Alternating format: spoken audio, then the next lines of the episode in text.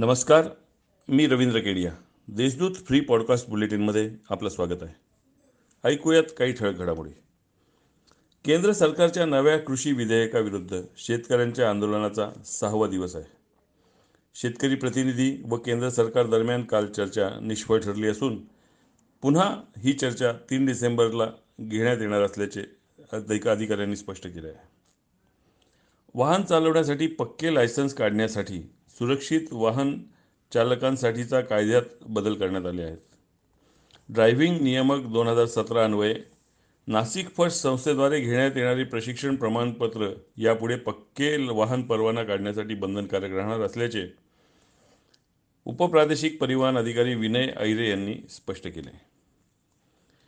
राज्य सरकारने जलयुक्त शिवार योजनेच्या खुल्या चौकशीला सुरुवात केली असून कोणत्या कामाची खुली चौकशी करायची याचा शोध घेण्यासाठी समिती गठन करण्यात आली आहे. मृदा व जलसंधारण विभागाने मंगळवारी या संदर्भात शासन निर्णय जाहीर केला आहे. मुंबई महापालिकेत आपलं बळ वाढवण्यासाठी राष्ट्रवादी काँग्रेसने महाविकास आघाडीतून निवडणूक लढवण्याचा निर्णय घेतला आहे. मात्र नाशिक महानगरपालिकेची तयारी करताना अकेला चलोरेचा नारा देत बैठका सुरू केल्याने एकीकडे आघाडी तर दुसरीकडे बिघाडीचे संकेत मिळत असल्याची चर्चा नागरिकांमध्ये आहे.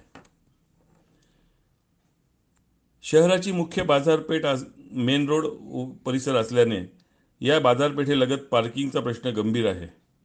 छत्रपती शिवाजी स्टेडियम येथे भूमिगत पार्किंग उभारण्यासाठी पालकमंत्री छगन भुजबाकार यांनी पुढाकार घ्यावा असे साकडे महापौर सतीश कुलकर्णी यांनी घातले आहे.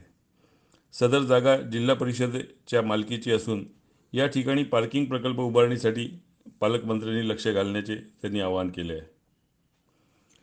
महावितरणचे उपकेंद्र सहाय्यक पदासाठीच्या भरतीसाठी SC BC प्रवर्गात निवड झालेल्या मराठा उमेदवारांची कागदपत्रे पडताळणी डावलण्यात आल्याचे निदर्शनात आले असून याबाबत मराठा उमेदवारांची पडताळणी तातडीने करावी, अन्यथा तीव्र प्रतिक्रिया उमटतील असा इशारा देत मराठा क्रांती मोर्चाच्या वतीने महावितरणच्या मुख्यालयासमोर निदर्शने करण्यात आली.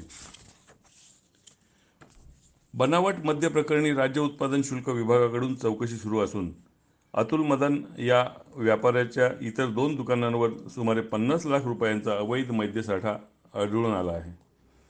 याचा अहवाल जिल्हाधिकाऱ्यांना सादर करण्यात आला असून गुन्हा दाखल करण्याची मागणीही करण्यात आली आहे.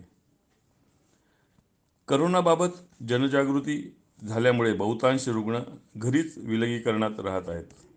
हे प्रमाण साधारणतः 40% आहे. ऑगस्टमध्ये बाधितांची संख्या 500वर होती. सप्टेंबरमध्ये ही 768वर पोचली होती. त्यानंतर रुग्णसंख्येत घट झाली. ऑक्टोबरमध्ये ही संख्या 338 तर नोव्हेंबरमध्ये फक्त 158 एवढी झाली आहे. उपचार घेणाऱ्यांची संख्या देखील 1500च्या आत आलेली आहे. या होत्या काही ठळक घडामोडी. सविस्तर बातम्यांसाठी देशदूत .com या संकेतस्थळाला सबस्क्राईब करा. नमस्कार.